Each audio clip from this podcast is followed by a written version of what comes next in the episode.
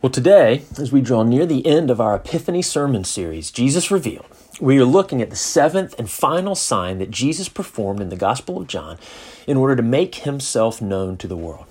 And in this last sign that John shares with us, we have what I believe is by far the most profound of Jesus' signs, but also the most difficult to accept of Jesus' signs. It's the most profound of Jesus' signs because in this sign, the glory of God is shown forth in more amazing, more miraculous, more joyful, and more hopeful, and more glorious ways than in any of the other signs that Jesus has performed up to this point. But it is also the most difficult to accept of Jesus' signs. Because in order to get to the goodness that is available to us in this sign, we must first face a heartache, which is often difficult for us to accept, and which can create deep doubt and real questioning of the goodness of God in our lives. Yet, I believe that if by faith that we will pay attention to this final sign that Jesus gives, and if we will follow this sign to where it leads, then we will be able to see the glory of God and we will experience the love and the goodness of God in a way that we've never seen it before and in a way that would not be possible to see it if the hardships hadn't first occurred. And so, as we engage this sign, uh, we're going to look at the trials that we must face before the sign, the truths that we discover through this sign, and the triumph we experience by the sign. So, if you have your Bibles, I want to invite you to turn with me to John chapter 11 as we consider the final of Jesus' signs in the raising of Lazarus from the dead. First, uh, we're going to begin by considering the trials that we must face before the sign. And unfortunately, terrible trials are inevitably involved in this sign. Because in order to get to this sign, the disciples must first experience a great loss. And that's where the story begins. At the beginning of John chapter 11, we're told that a certain man named Lazarus was ill. Now, Lazarus was the brother of Mary and Martha, whom, whom Jesus interacts with a number of times in the scriptures. In Luke chapter 10, we have the account of Jesus visiting with Mary and Martha at their home. In John chapter 12, Mary anoints Jesus' feet with a precious perfume and, and wipes his feet with her hair. The point being that Mary and Martha and Lazarus and Jesus, they knew one another. They loved Jesus and Jesus loved them. And, and so when their brother Lazarus became ill, they naturally sent word to Jesus, saying to him, Lord, he whom you love is ill. And this is just our version of a prayer request, right? But when we have a crisis or there's something going on in our lives that we need help with and that we can't fix on our own, we send word to Jesus. Lord, please help us. We need you. that's what Mary and Martha are doing here knowing Jesus' goodness, knowing his power, knowing his love for them and for their brother, they send him a request. We have a need. Please come and help us. And what we like to believe about situations like this is that when we have a need, Jesus will come to our aid. But this is where our story gets incredibly difficult. Because what we read in verse 6 is that when Jesus learned that Lazarus was ill, but when he received this request from Mary and Martha, rather than drop everything and come to Lazarus' aid, rather than send the help that they needed to make their brother well, rather than responding to the emergency situation that was before them, Jesus did nothing. The scriptures tell us that he stayed two days longer in the place where he was. Rather than come to their aid, Jesus delayed. Why in the world would he do that? Why in the world would, would Jesus delay in coming to the aid of a disciple that he loved? This isn't like the case of the angel in Daniel chapter 10, who, as soon as he heard Daniel's prayer request, was, was sent out and was coming to Daniel's aid, but was delayed for 21 days because of the prince of the kingdom of Persia. Apparently, in that situation, there was some sort of mysterious spiritual battle that delayed the response to Daniel's prayer. And, and this isn't like the situation when Jesus was on his way to heal the synagogue ruler's daughter in, in Mark chapter 5, when he got sidetracked by the woman who had been bleeding for 12 years. In, in that instance, Jesus was coming to help, but then got delayed by a different need. This situation isn't like those situations at all. Here, there's no mention that Jesus was delayed for any particular reason or by any antagonistic force or, or by any other pressing need. Instead, he appears to have delayed his arrival intentionally. When he heard that Lazarus was ill, he stayed two days longer. And that verb, which is translated he stayed, in the Greek, it is an active verb, indicating that it was an action that was carried out by the subject of the sentence, as opposed to a passive verb where the subject of the sentence is being acted upon. What that means is simply that Jesus is doing the staying. The staying is not being done to him.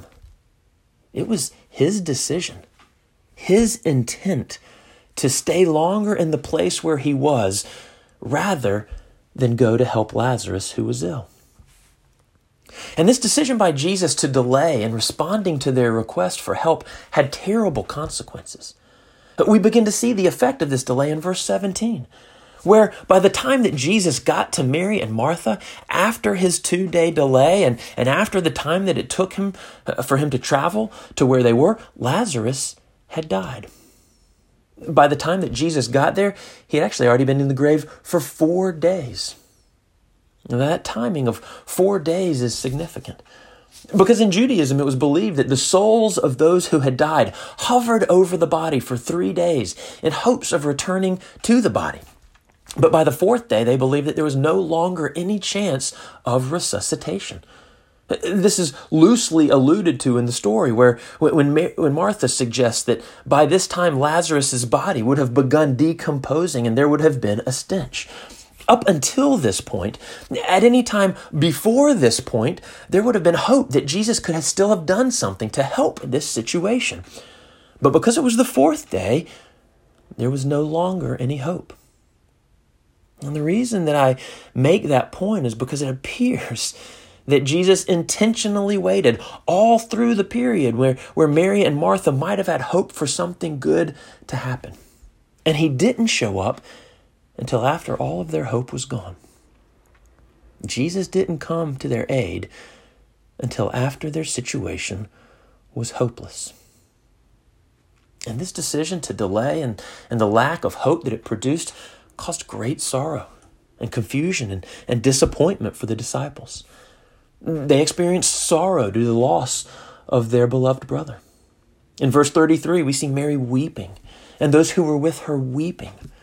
But we're told that a crowd had gathered to console Mary and Martha in their sorrow. They were brokenhearted over their loss. They were experiencing deep and painful grief. And they were disillusioned and angry with Jesus they were blaming him for their brother's death. Mary and Martha both, at different times, in verse 21 and verse 32, complained to Jesus, saying, If you had been here, my brother wouldn't have died. They knew that Jesus could have done something.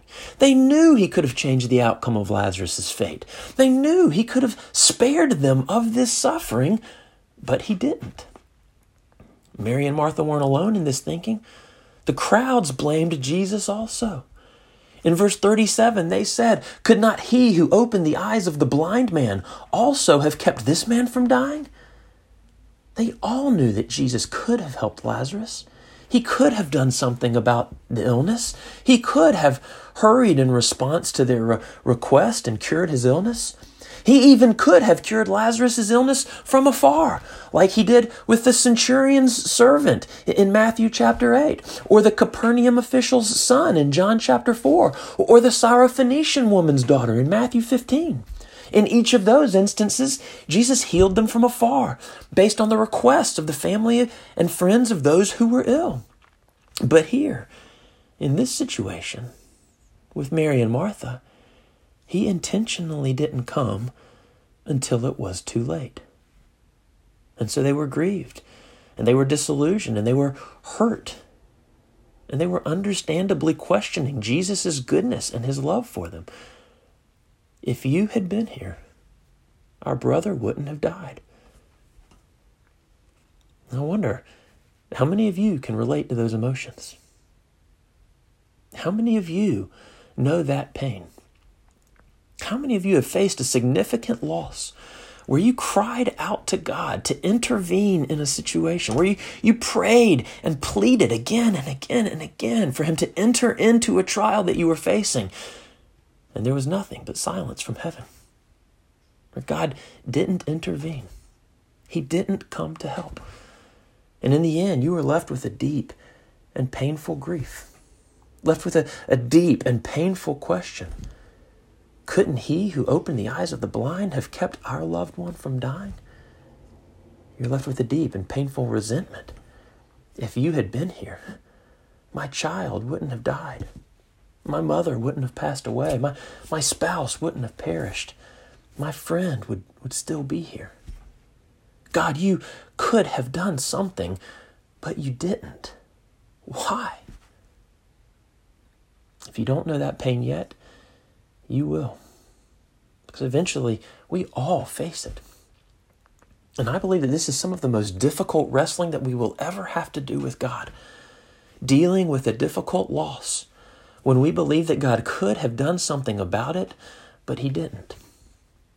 How do we make sense of that? And th- these trials lead many people to the age old argument against God that if God was all loving and if, if He was all powerful, then He would do something about the suffering in this world. But because there is so much suffering all around us, God either must not be all loving because He allows the suffering to continue, or He must not be all powerful because He's unable to stop it. But either way, that's not a God that anyone wants to worship.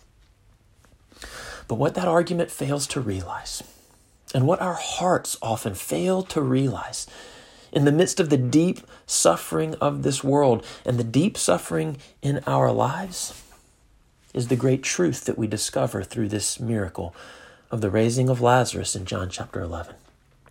Because the great truth that is revealed in this sign is this that it is actually in God's love for us, that He at times allows suffering in order that His great power and unsurpassed glory might be made known in our lives.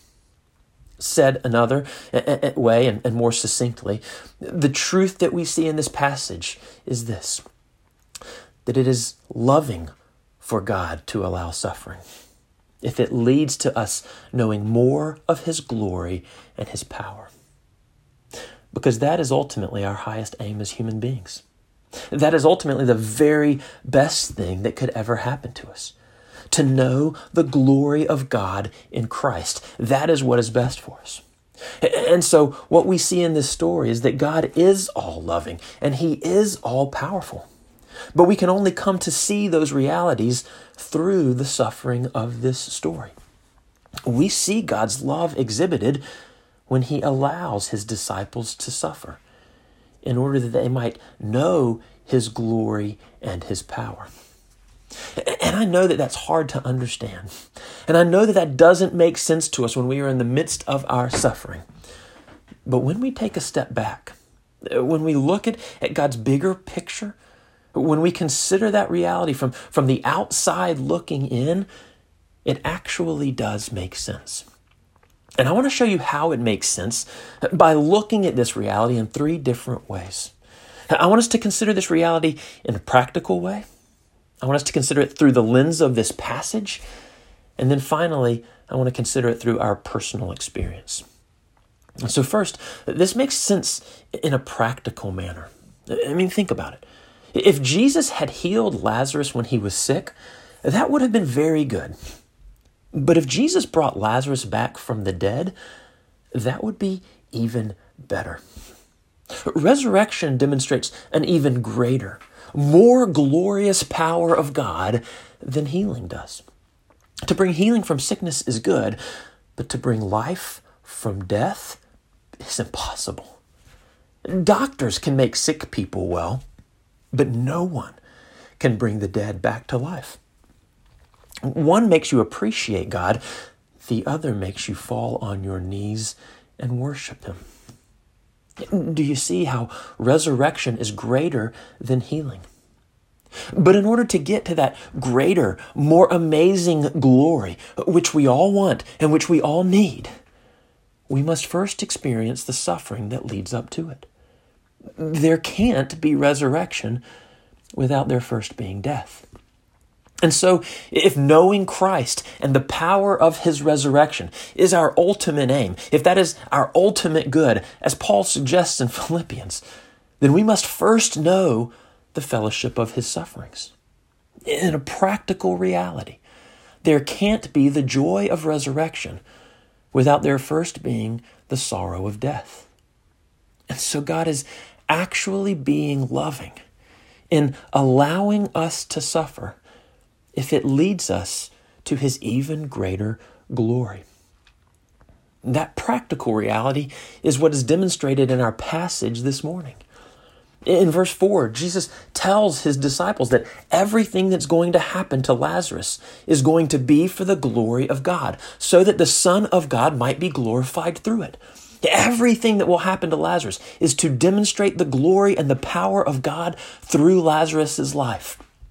But in order to get to that glory, in order for that glory and power to be demonstrated and witnessed and appreciated and celebrated, Jesus must lovingly allow them to suffer.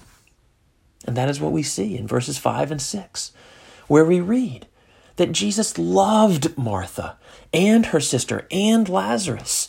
So, when he heard that Lazarus was ill, he stayed two days longer in the place where he was. Jesus loved them, therefore, he did not go to them when he found out that Lazarus was ill. What the Bible is telling us is that it was because Jesus loved them that he did not go to help. It wasn't out of a lack of love that Jesus allowed Lazarus to die. It was out of an abundance of love that he allowed Lazarus to die and them to suffer for a little while so that they might ultimately experience the glory and the power of God in the resurrection that was to come. In other words, it was more loving to put Lazarus through death and his sisters through grief, if that would reveal more of God's glory to them and more of the glory of Christ.